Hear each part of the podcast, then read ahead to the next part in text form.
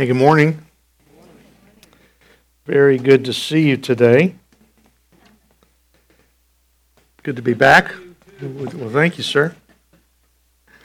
Thank you for your kind prayers uh, for me last week and your text messages. It's uh, good to be back here than where I was last Sunday morning at this time.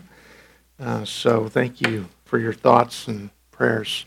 Special thank you to Pastor Brian for jumping in on short notice. So, Brian, appreciate you doing that and uh, your message on, on prayer last Sunday morning. Well, just to remind you where we are, uh, I'm going to invite you to open your copy of God's Word to Revelation chapter 16. But just by way of reminder, this is where we're at in the book. Uh, that red box is around the section we're in. We're in the, the seven bowl judgments. And we'll conclude that today, Lord willing. Uh, that's what I hope to do press on and uh, talk about the last three bowl judgments. And we're going to see some things today that we've already seen. That's because uh, John has already mentioned them in the seven seals and the seven trumpets. If you look at the end, say the sixth seal and the seventh seal and the seventh trumpet and the sixth and seventh bowls, you'll see a lot of familiar ground. John's repeating himself, and that's what I've been saying. If I've said it once, I've said it a million times. That's a joke, by the way. Uh, stop exaggerating, Pastor Ron. Um, that uh, the book of Revelation, our, our key uh, um, proposition is that this is not one long timeline of events uh, from the ascension of Christ to the return of Christ and past the return of Christ to the new heavens and earth. It's actually uh, seven times. He's talking about the same period of time, seven different times. So think of it as instant replay. Uh, you'll watch football this weekend, perhaps you already have, and maybe you'll watch it today and you'll see somebody score a touchdown and and then you'll see it about six more times, won't you? Well, let's look at it from the Goodyear blimp, uh, you know, and speck or whatever. You know, you'll see him cross the goal line. You'll see, you'll see the camera on top of that little pylon, and you'll see the guy dive right past it. And then you'll see it from above, and you'll see it from the end zone, and you, you'll see it all different ways. This is essentially very crude illustration of what John has been doing in this book, talking about this era, the gospel age, the time between uh, the ascension of Christ and the return of Christ, taking it from different angles. Uh, Christie described it as that as an overlay book that you had when you were growing up of the human skeleton. And remember, there's the human skeleton, and then you lay a page over, and, and there's the blood vessels.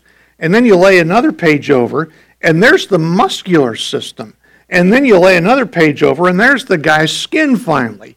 And by the time you're all done with all those overlays, you get a complete picture of, of that human. And this is similar to what John has done with Revelation. He keeps coming back, laying on layer and layer to give us a complete picture of what goes on in this age. And as we zoom in on the end of the seven bowls today, we'll, we'll see things that take place at the very end, uh, as you do in the seals as well. The sixth seal, uh, the seventh seal, the seventh trumpet. We're going to see those things repeated here in uh, the sixth and seventh bowl as we get into these today. But that's, that's where we want to go this morning. Let me read our passage to begin with. Revelation chapter 16, verses 10 through 21. Lord willing, we will get through all these verses today. At least that's what I intend to do. Uh, hear the word of the Lord. The fifth angel poured out his bowl on the throne of the beast, and its kingdom was plunged into darkness. People gnawed their tongues in anguish and cursed the God of heaven for their pain and sores. They did not repent of their deeds. The sixth angel poured out his bowl on the great river Euphrates, and its water was dried up to prepare the way for the kings from the east. And I saw coming out of the mouth of the dragon, and out of the mouth of the beast, and out of the mouth of the false prophet, three unclean spirits like frogs. For they are demonic spirits performing signs who go abroad to the kings of the whole world to assemble them for battle on the great day of God the Almighty. Behold, I'm coming like a thief. Blessed is the one who stays awake, keeping his garments on, that he may not go about naked and be seen exposed. And they assembled them at the place in, in Hebrew, that in Hebrew was called Armageddon. The seventh angel poured out his bowl into the air, and a loud voice came out of the temple from the throne saying, It is done. And there were flashes of lightning, rumblings, peals of thunder, and a great earthquake, such as there had never been since man was on the earth, so great was that earthquake. The great city was split into three parts, and the cities of the nations fell. And God remembered Babylon the Great to make her drain the cup of the wine of the fury of his wrath. And every island, fled away, and no mountains were to be found. And great hailstones, about 100 pounds each, fell from heaven on people, and they cursed God for the plague of the hail, because the plague was so severe. The word of the Lord is inerrant and authoritative word. Let's, uh, let's stop and ask for help before we go on, shall we? Father, thank you for uh, your mercy upon me. Uh, thank you for hearing and answering prayer from uh, your body last Lord's Day to heal my body. Uh, Father, strengthen me today to proclaim your truth, to proclaim your word clearly. And Lord, pour out your spirit on your body to hear and understand what John has written, what your spirit has breathed out. Strengthen us and feed us, nourish us with these words, transform us by these words. And Savior, we cast ourselves on your mercy in this time ahead. And we pray this in Jesus' name. Amen. Uh, Napoleon Bonaparte was uh, the Emperor of France and dominated European and global affairs for over 10 years, for over a decade. Uh, he built a large empire that ruled over Europe until his defeat in 1815. One source comments that Napoleon is regarded as one of the greatest commanders in history. His wars and campaigns are studied at military schools worldwide. He remains one of the most celebrated and controversial political figures in human history. It's reported that as he was about to depart, for his campaign in Russia that he encountered a, a woman of nobility and confidently explained his battle plans to this woman. So confident and so arrogant that she attempted to correct Napoleon and said to him, Sir, man proposes, but God disposes. Napoleon arrogantly replied to this uh, noble woman, Madam, I propose and dispose too. Uh, another account uh, describes how intoxicated with his success he became, and at the height of his power, he allegedly told someone, I make circumstances. This self assured confidence of course, came to a very abrupt end at the Battle of Waterloo. Uh, the Battle of Waterloo was fought near a town in Belgium called Waterloo on June 18, 1815, defeated by Great Britain and what became the Netherlands. After this uh, well known defeat of Napoleon, he was removed from power in France. He was sent into exile to the remote island of St. Helena, just off the African coast. He died there in 1821 at the age of 51. But because this battle brought his so called brilliant career to an end, we sometimes use the phrase in English, someone has met their Waterloo. So, for example, I've often told you, uh, told you a time or two, that I nearly met my Waterloo in 10th grade in geometry. Of course, because I didn't have Christine Hill to tutor me back, back then. And what we see this morning in our passage in the verses that I've just read to you is a prime example of someone meeting their Waterloo. And it's a really great passage because we see the final defeat of the beast in his kingdom. Uh, the final three bowl judgments that we've read put an end to the beast, the false prophet, as well as the dragon, our, our ancient adversary, the devil. We've been, I've mentioned to you that there are three features of these seven bowl judgments that chapter 16 presents to us. Uh, the first that we looked at several weeks back uh, was that they're judgments from the throne of God. We see these judgments, uh, most of these bowl judgments take place not just at the end, but throughout history. The sixth bowl judgment obviously takes place at the very end, but the ones that precede it, you could well see those transpiring throughout history. They come from the throne of God where Christ is seated at his Father's right hand. These bowl judgments are divinely directed. A couple weeks ago, we looked at uh, the second feature, the one in blue uh, in the middle of the screen, that these judgments are aimed in particular at those who serve the beast, at those who, who take his mark, uh, who, uh, who are characterized by uh, beastly qualities, uh, unbelievers who worship the beast. the first four bowl judgments are poured out specifically on them, and we've dis- we discovered that uh, these were spiritual torment, uh, economic disaster, divine revenge, and the unfiltered wrath of God. Well, this morning we want to wrap things up by looking at this green uh, uh box today, and we'll see the third feature, the third aspect of these seven bowls. We see, third, that they're judgments on the beast's kingdom. They're aimed at the, the the seat of his authority and they bring his rule to an end. Uh, the beast's kingdom is no more after the final three uh, bowl judgments transpire.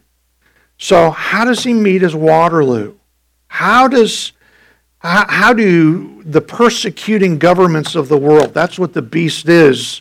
We've described and defined the beast as. How, how does how do persecuting governments of the world meet their end? How does the beast meet his final defeat?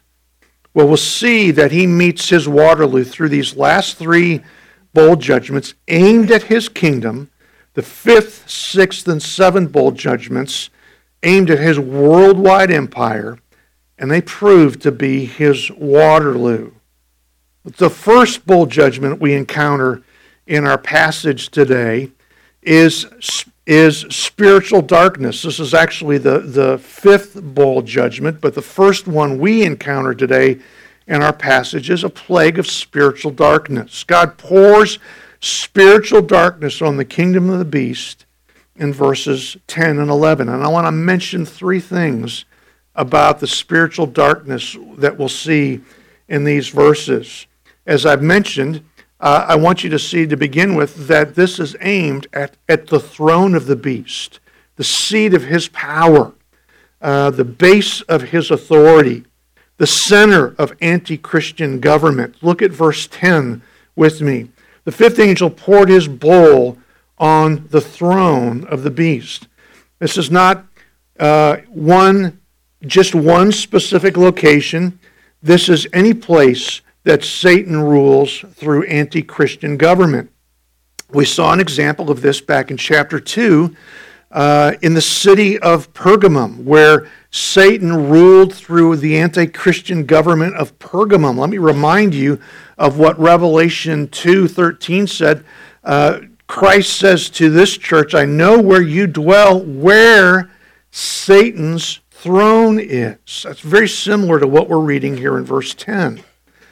Yet you hold fast my name, and you did not deny my faith, even in the days of Antipas, my faithful witness, who was killed among you, where Satan dwells. Jesus referred to Pergamum like this because the Roman Empire wielded great authority in the city of Pergamum. There was a very strong uh, center for the worship of the Roman Empire, uh, uh, empire, but specifically the Roman emperor.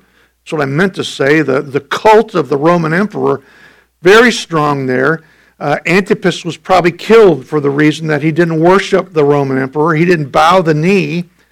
The ESV Study Bible makes this comment The worship of the emperor as a god was strongly emphasized, even required in the province of Asia, was a major problem for Christians at the time. That's why Christ calls Pergamum where Satan dwells or where Satan's throne is.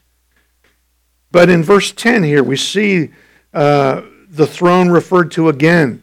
Uh, places like Pergamum, but any place where the authorities persecute believers and promote satanic idolatry. One scholar says it like this the world systems the world system's center of power the beast's oval office if you will cannot be insulated from the wrath of god who will expose the devil's darkness for all to see these thrones these satanic bases of power are the object the target of the fifth bowl. This is the first thing to see. And I just want to comment here is this not what we're waiting for?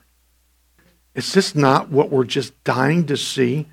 Uh, wouldn't you love to hear in headline news? I, I won't name any particular politician, but boy, we could all imagine one. And uh, boy, wouldn't we love to see? Well, I'll just shut up and keep going. This uh, fifth bowl is aimed at the seat of the beast's authority. I want you to see another thing here. Uh, in addition to the target, the throne is the target, but this is uh, what the, the bowl judgment consists of. It's the darkness, uh, the darkness that comes on the beast kingdom. If you look again at verse 10, let's pick up where we left off in the middle of the verse, and the, its kingdom, the beast's kingdom, that is, was plunged into darkness. People gnawed their tongues in anguish. Now, I was uncomfortable last Saturday afternoon when I was at urgent care. I wasn't anywhere near uh, to gnawing my tongue in anguish. Um, and this reveals to us we're talking about far more than just actual darkness here.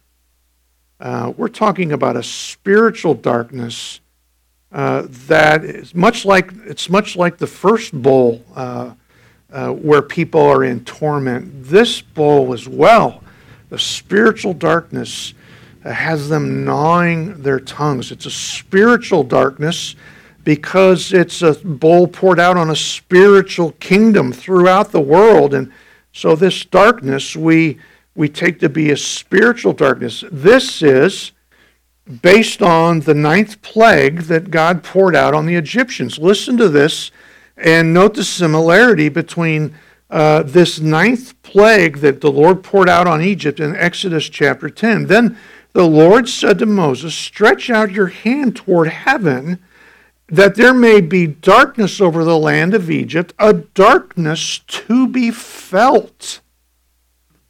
So Moses stretched out his hand toward heaven, and there was pitch darkness on all the land of Egypt three days. They did not see one another, nor did anyone rise from his place for three days, but all the people of Israel had light where they lived. So early Jewish interpreters believed that the darkness of this plague symbolized Egypt's spiritual separation from the one true God of Israel. A little later on in Old Testament history, Israel came to experience this darkness. Let me read you a couple verses from Isaiah chapter 8. We often read this around Christmas time, right before the famous and familiar verses from Isaiah 9, this is the verse, verse or two immediately preceding that. They, Israel, will pass through the land greatly distressed and hungry, and when they are hungry, they will be enraged and speak contemptuously against their king and their God, and turn their faces upward. And they will look to the earth, but behold, distress and darkness, the gloom of anguish and they will be thrust into thick darkness. This is the kind of darkness that the beast kingdom will experience. People will realize their separation from God and the eternal darkness that awaits them, and people will gnaw their tongues in anguish. The beast kingdom plunged into spiritual torment when they understand that eternal darkness awaits them. Jesus described it like this their destiny. He described it as the outer darkness. In that place, there will be weeping and gnashing of teeth. Really quite, quite gripping, quite dramatic. And this is the second thing we see about this uh, spiritual darkness, this fifth bowl judgment. It's aimed at the throne of the beast. It consists of spiritual darkness, just dreadful darkness. But there's another thing that we want to see, and that's the cursing uh, that follows. And, and again, uh, you know, this is significant because we would think that having seen their destiny, they, they would turn uh, from their sin, that they would repent, turn to Christ. That's not at all what we see. Uh, they curse the God of heaven for their torment. Verse 11 describes their ongoing uh, situation. Uh, it says, And curse the God of heaven for their pain and sores. Uh, cursed uh, could say blaspheme, means to speak evil about someone. Uh, it's the most frequently used verb for speaking disparagingly and abusively against God and others. They're blaming God for their pain and anguish uh, from this fifth bowl, as well as the sores they've received earlier. Spiritual torment, we described that at, as from the first bowl. And, and although they have been the ones to refuse God's grace offered through Christ, and although they have earned this judgment by their refusal to repent, they blame God for their suffering. Uh, and not themselves. One scholar offers this comment In, in the experience of unbelievers, the response to suffering, even suffering caused by their own sin and rebellion against God, is, is to blame God. And think of this example from the book of Proverbs. Uh, perfect example. When a man's folly brings his way to ruin, his heart rages against the Lord. And this is what we see taking place in the kingdom of the beast here. Uh, their own lives have brought this disaster on themselves, and yet they curse God. Uh, and again, preferring to endure their pain rather than humble themselves, these hard re- rebels refuse. And the very end of verse 11 says, They did not repent of their deeds. So, this is agonizing spiritual darkness uh, from the fifth uh, bowl judgment. Uh, God plunges the beast's worldwide empire to feel the agony of, of eternal torment that awaits them. We've seen the object of this bowl, the throne. We've seen the substance of it, its darkness, and the effect is cursing from those. Uh, this is why the Lord cautions us in His Word. Uh, to not let your life look like the darkness around you. Uh, you're called directly. Don't try to be like the darkness. Be different from the darkened world around you. He says, he says this in several places, but one there's one clear example in the book of Ephesians. Paul talks about this darkness in Ephesians 4 and 5. Listen to what God, uh, God says here. Now, this I say and testify in the Lord that you must no longer walk as the Gentiles do in the futility of their minds. They are darkened in their understanding. Do we not see this on TV nearly every day when we hear our politicians stand up and explain things and, and the. the airwaves are just filled with this, this um, darkened understanding. And we say, what are they thinking?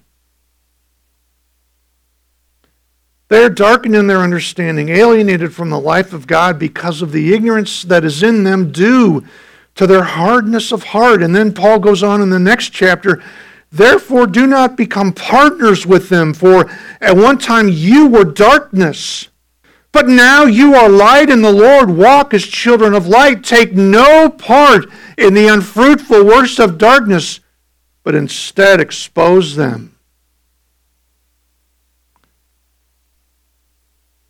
So, as we hear about this dreadful bowl poured out on the kingdom of the beast, we must stop and understand that we are called to walk as children of light, to not reflect uh, either the actions or the attitudes of the world around us, the kingdom of the beast. Thomas Edison invented uh, the electric light bulb in 1879. 22 years later, in 1901, one of these newfangled gadgets was hung and turned on in the Livermore, California Fire Department. And at the time this story was written, I believe it was 71 years later, that very same light bulb was still burning in the fire department. The comment is by today's standards, it should have burned out 852 times by now. The bulb was hand blown with a thick carbon filament was made by Shelby Electric Company, which probably nobody in the room has heard of. It didn't become one of the giants. Do you know why? Because nobody needed a replacement bulb.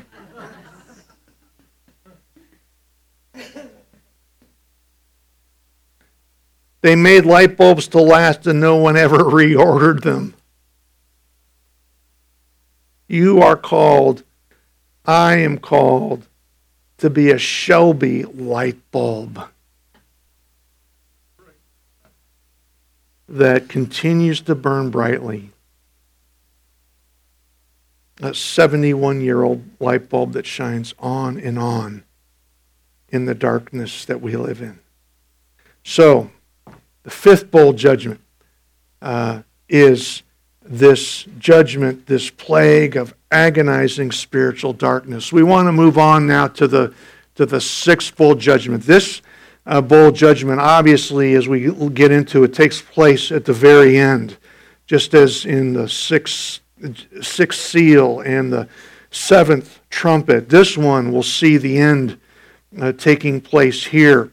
Uh, this, this is poured out right before Christ returns. And I want you to see four things in regard to this deception. I'm going to put them on another slide so they, they fit so you can see them. But one thing we see regarding the spiritual deception is we see removed restraint.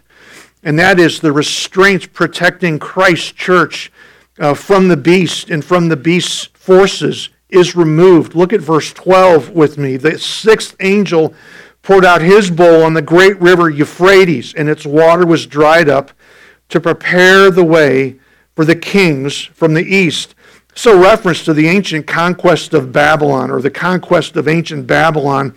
Uh, the historian Herodotus recounts that how the Euphrates River dried up. Cyrus marched across the dried riverbed, conquered ancient Babylon. The Old Testament prophets predicted this conquest of Babylon, and Isaiah 44 uh, refers to the river and Cyrus, who said to the deep, Be dry. Uh, I will dry up your rivers, who says of Cyrus, He is my shepherd. He shall fulfill my purpose. The prophet Jeremiah again uh, prophesies against ancient Babylon, a drought against her waters that they may be dried up, for it's a land of images.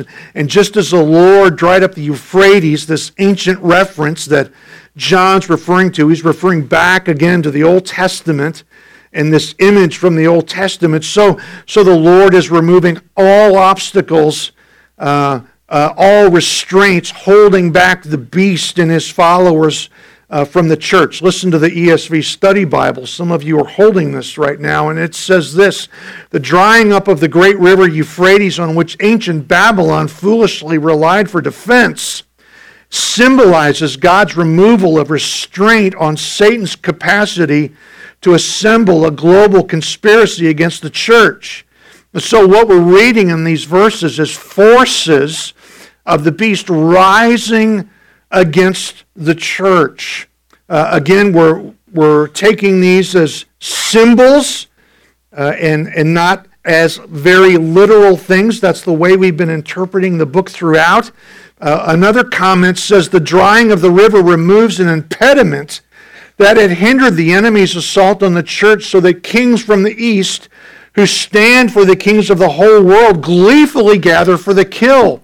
Surely, now that this barrier, whatever it was, no longer restrains their violence and separates them from their prey, their victory is imminent. They, they wind up feeling like Doeg the Edomite, as, as Keith read for us in our scripture reading today. They think they're marching to victory. But he adds, they're sadly mistaken. In fact, they're assembling to meet their own destruction. So this restraint is removed that causes the beast forces to rise against Christ and his church. The second thing I want you to see here, though, is the demonic deception uh, required to pull this off. The dragon, which is the devil, the beast, anti Christian governments, the false prophet, anti Christian thinking, lure the nations into attacking the church through deception. Look at verse 13 in your copy of the Bible. And I saw coming out of the mouth of the dragon, and out of the mouth of the beast, and out of the mouth of the false prophet, three unclean spirits like frogs. Again, this is why we interpret these things more symbolically than literally. This is also based on the plague of frogs from Exodus. Verse 14 goes on for they are demonic spirits performing signs who go abroad to the kings of the whole world to assemble them for battle on the great day of God the Almighty. So what we're reading about here, uh, the kings from the beast, uh, the kings from the east, in verse 12, here referred to as kings of the whole world, armies and nations opposed to Christ worldwide, who attempt to finally overthrow the church they are lured into assaulting the church through a stream of persuasive and deceptive propaganda from the dragon and the beast and the false prophet, uh, uh, which verse 14 says are demonic spirits. And so, through false signs and, and wonders, the nations of the world, the kingdom of, of the beast is deceived into launching a final assault on Christ's church. Verse 14, uh, please, please note this. It says, to assemble them for battle. Quite literally, it says to assemble them for the battle or the the war. It's a very specific thing, very specific battle. It's the final battle. It's the last battle, as verse 14 ends, on the great day of God the Almighty. John mentions this very same battle in chapter 19 and 20. He says in chapter 19, this is really going to mean something, okay? So hang on. I saw the beast and the kings of the earth with their armies gathered to make war. Again, it has the uh, definite article, the war, the battle against him who is sitting on the horse and against his army. Revelation chapter 20 uh, says this And when the thousand years are ended, Satan will be released from his prison and will come out to deceive the nations that are at the four corners of the earth. It's the same deception we're reading about today. It goes on Gog and Magog to gather them for the battle. Their number is like the sand of the sea. There, there's only one final and decisive battle, and it takes place at the return of Christ, or what John says here in verse 14, the great day of God the Almighty. One scholar says all three par- parallel clauses have the definite article, the war, because they're referring to the well known war of the end prophesied in the Old Testament. And chapter 20 shows this war to be part of the final attack of Satan's forces against the saints. So there is this demonic deception that we see next that assembles or, or incites kings, uh, nations of the earth, these anti Christian forces, uh, to try to finally eliminate the church. And the third thing about this is a message directly for you from Christ. Let me back up here. Uh, because it is a call for spiritual vigilance. Look at verse 15, this parentheses. As all this takes place, this is what you're to keep in mind. Look at what he says Behold, I am coming like a thief. Blessed is the one who stays awake, keeping his garments on, that he may not go about naked and be seen exposed. You know, we hear these rumblings in our culture, these rumblings against the church, and it makes us nervous. And what does Christ have to say to that? Behold, I'm coming like a thief. Blessed is the one who stays awake, keeping his garments on, that he may not go about naked and be seen exposed. Stay alert and watch for my return, because I will come like a thief. You will not expect it, and the end will come. This is the same charge he gave to the church in Sardis in chapter 3. In, to Sardis, Christ said, Remember then what you received and heard, keep it and repent. If you will not wake up, I will come like a thief, and you will not know what hour I come against you. Throughout the New Testament, he says, I'm coming like a thief. This one in particular, I, th- I think, is very important. But the day of the Lord will come like a thief, and then the heavens will pass away with a roar, and the heavenly bodies will be burned up and dissolved, and earth and the works that are done on it will be exposed. You know, people like Doeg the Edomite are going to rise up and they're going to feel really good about what they're trying to pull off, and they'll be confident, like Napoleon was I make circumstances, and we are going to get rid of the church once and for all. And Christ says, I'm coming like a thief. At the hour of your direst need, direst need, I will come like a thief. So don't be caught napping. Be spiritually alert. I'm coming when it looks most bleak. It's a call also not to cave into the world around us. Blessed is he who stays awake, keeping his garments on. That, that's a reference to uh, the shame of idolatry, uh, that he may not go about naked. Uh, when uh, Christ says to this uh, to the church um, of Pergamum, uh, Laodicea, I counsel you to buy for me gold refined by fire, so that you may be rich in white garments, so that you may clothe yourself, and the shame of your nakedness may not be seen.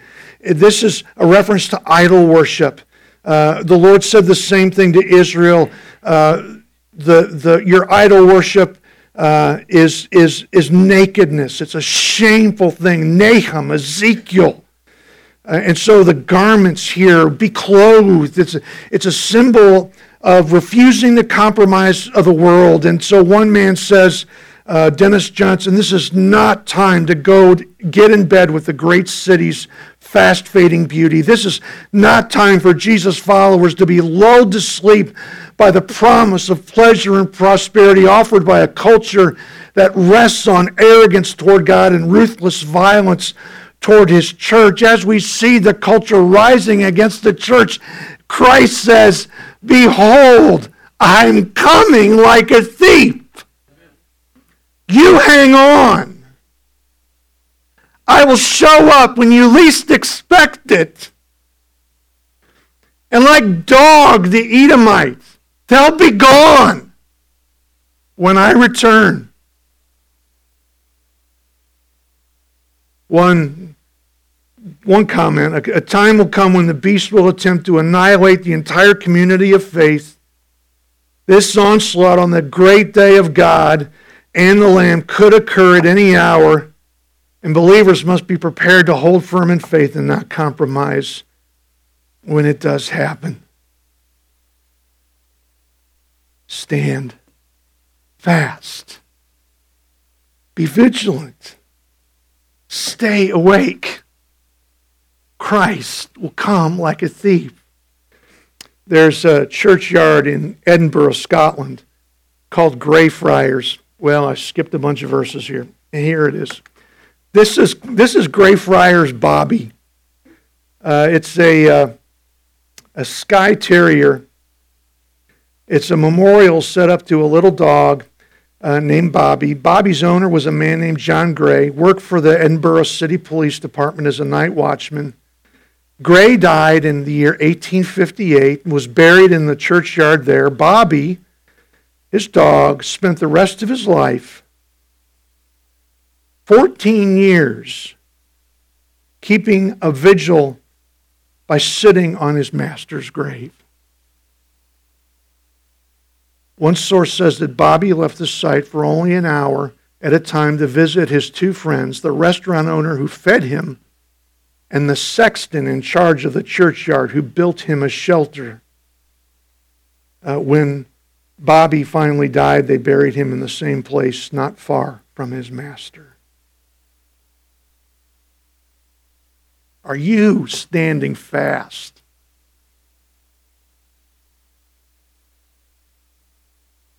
Because Jesus says, Behold, I'm coming like a thief. And the world, like Doeg the Edomite, rises up in its cocksureness of we are going to deal with the church once and for all. Christ says, I'm coming like a thief. You stay dressed and ready. Don't you compromise. Stay vigilant. Well, then, the fourth thing we see, and this is a really grand thing to see, uh, the fourth thing we find in this sixth bowl judgment is a spiritual Waterloo. Uh, the beast and the nations gathered to exterminate the church. They meet their end they meet their own defeat at Christ's return. Look at verse 16. And they, that's the dragon, uh, the beast, the false prophet, through their deception, they assembled them at the place in Hebrew is called Armageddon. Now, that's very brief. It hardly tells us anything. Um, those who lean toward a more literal interpretation of Revelation believe that the nations of the world will assemble to fight a pitched battle against Christ and against his church at an actual location called Armageddon. There are difficulties if you take this as an actual location because the term Armageddon is actually Harmageddon with an H, which means Mount of Megiddo. And the problem is there is no Mount of Megiddo. At the best, there is simply a, a mound of Megiddo, or Tell, as archaeologists often refer. This is Tell Megiddo. It's a site that's slowly built up as, as uh, people build on top of one another. A mound arises. Uh, this is the only thing remotely resembling a mount. There is, however, a plain of Megiddo. There have been 64 battles fought in the plain of Megiddo. Napoleon identified it as a prime battlefield. Uh, several battles throughout history, major battles, have taken place at the plain of Megiddo. And I'll grant you it is a very large area, but still it's doubtful if all the kings of the world and their armies would fit in this location. It seems unlikely. There is another view which takes Armageddon more symbolically, which is the one I'm going to adopt. Uh, as I said, several important battles have taken place here. The primary one took place in the book of Judges. Barak went up to fight a Canaanite commander named Sisera, who wound up with a splitting headache before it was all over. You think about that one later in the day and you'll, you'll chuckle about it. Maybe you won't chuckle about it. I don't know. Uh, Israel's army significantly outnumbered. Israel cried out to the Lord. The Lord delivered them. And so, with this battle from Judges 4 as a prototype, Armageddon came to be known as the Waterloo for Israel's enemies. The place where enemies met their disaster. Listen to one man explain this. Megiddo became proverbial in Judaism as the place where righteous Israelites were attacked by evil nations. In particular, the battle between Barak and Sisera served as a pattern for Israel's defeat of a foe with overwhelming greater power. So the name Armageddon is not necessarily meant to get you to flip to the back of your Bible, thumbing through maps, trying to figure out where the plain of Megiddo actually is. The name Armageddon is made to get you to go, oh, Waterloo.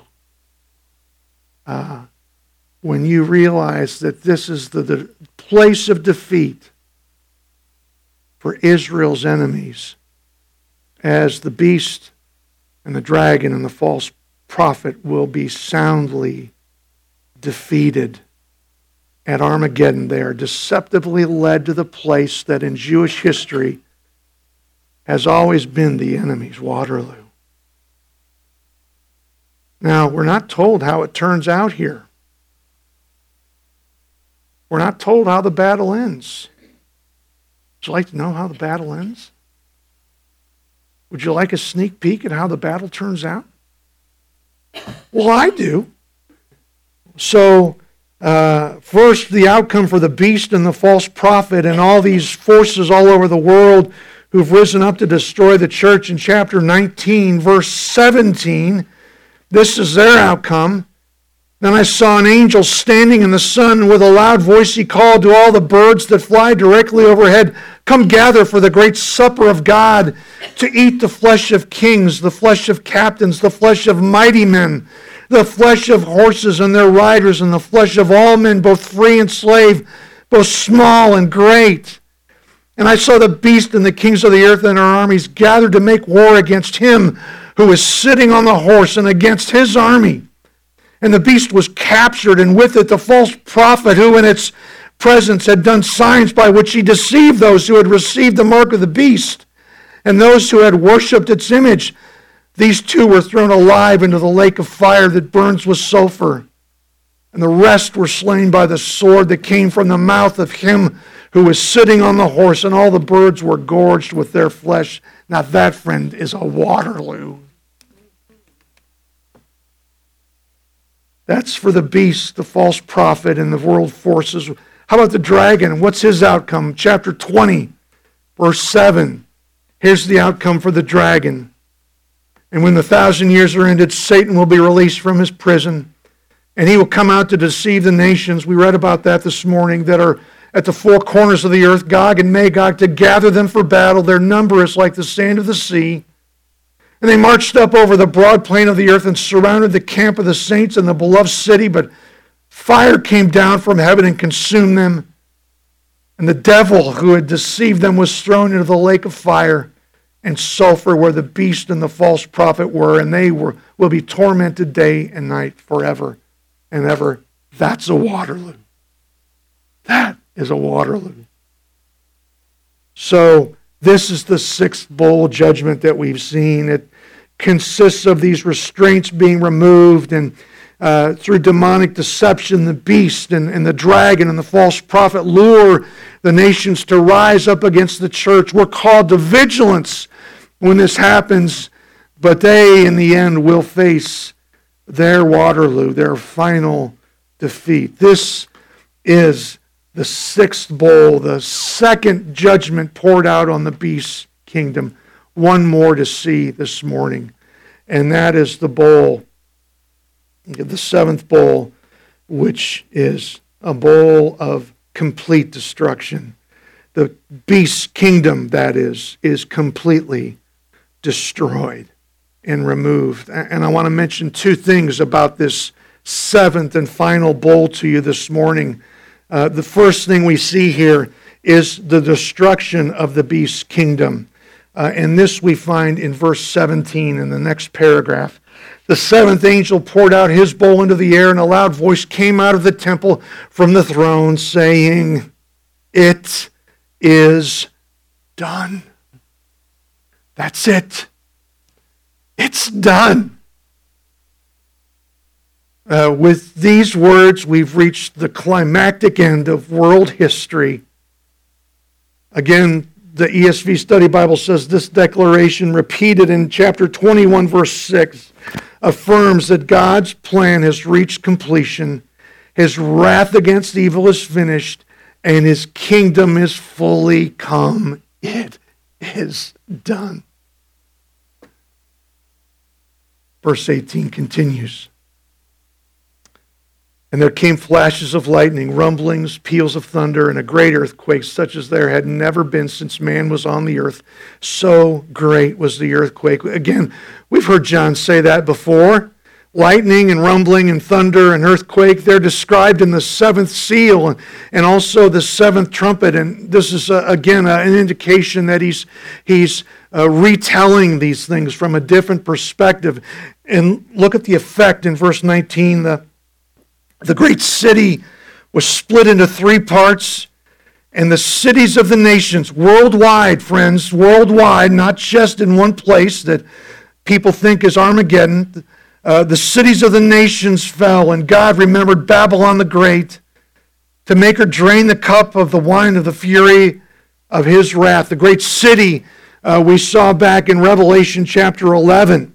The great city symbolically is called Sodom in Egypt, where their Lord was crucified. The, the great city here called Babylon the Great is any place where immor- immorality is practiced, like Sodom, or where the church is persecuted, like in Egypt, or, or where Jesus is crucified over and over, like Jerusalem. Not just one location, everywhere where God's people are persecuted is the great city another way of referring to the ungodly world system composed of unbelievers who oppose Christ.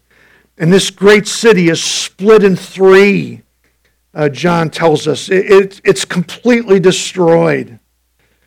And so here we see the complete destruction of the world system that's opposed to Christ. It's completely and permanently destroyed at his return uh, listen to William Hendriksen, the, the entire anti Christian empire viewed as a center of seduction, the whole kingdom of the world falls apart and is destroyed. Its cities and nations are ruined. So we see destruction first in this seventh bowl, but then we go on and what we see is dissolution the dissolution, the dissolving of all things, creation dissolving at the presence of God. Look at verse 20. And every island fled away, and no mountains were to be found. I, I grant you that that can only happen one time. That can't be repeated. Uh, mountains and, and, and islands dissolving can only take place once. Uh, we read about it in chapter 6 the sky vanished like a scroll that is being rolled up, and every mountain and island was removed from its place. We'll read about it in chapter 20 in the presence of God. Then I saw a great white throne, and him who was seated on it from his presence, earth and sky fled away, and no place was found for them. It's what Peter describes here on the day of the Lord, but the day of the Lord will come like a thief. The heavens will pass away with a roar, and the heavenly bodies will be burned up and dissolved uh, and the earth and the works that are done on it will be disposed. It's what Hebrew describes. Hebrews, at that time, his voice shook the earth, but now he has promised, Yet once more I will shake not only the earth, but also the heavens. This phrase, yet once more, indicates the removal of things that are shaken, that is, things that have been made. What we're seeing is the dissolution of this creation so that we can have the new heavens and the new earth. Whew! Oh, it will be glorious. We'll come back and, and, and as we get into the, the sixth section and the seventh section, John will come around and he'll give us another camera angle. We'll see the new heaven and earth uh, come down. But this seventh bowl includes not only the total dismantling of the beast's kingdom, but also the dissolution of the created order so the way can be made for the new heaven and the new earth. So, how does the beast meet his Waterloo? How does uh, the persecuting governments of the world meet their end? How do they meet their final defeat through these last three bowl judgments that we've looked at today? These three judgments that consist of spiritual darkness poured out on the beast's kingdom. Uh, the demonic deception from the dragon that lures the nations to rise up against the church. And lastly, the Waterloo, that complete destruction of his kingdom at the return of Jesus Christ. Oh, behold, I'm coming like a thief. On that day when we are fearful that the, the nations are going to win, it is at that time that Christ will come gloriously to, uh, to deliver his church and to destroy and remove the beast at the height of his career. Um, Napoleon was asked if God was on the side of France. And he replied, it's reported, he re- gave this cynical answer God is on the side that has the heaviest artillery. Again came the Battle of Waterloo, where Napoleon lost both his, the battle and his empire. And as I mentioned earlier, he was exiled to St. Helena, uh, chastened and humbled. It's been said that Napoleon, once there on Helena, repeated the very same words that that noblewoman used to correct him. And he finally admitted man proposes, God disposes. Doesn't matter what uh, the world th- thinks, how confident they are of victory, how sure they are of of overthrowing the church, God disposes. And they will meet their Waterloo when Christ returns. Christ Jesus, encourage us with your word today as we see how our foe finally meets his end at your return. Savior, help us, encourage us, uh, help us to be alert and awake for your return. Jesus, we pray in your name. Amen.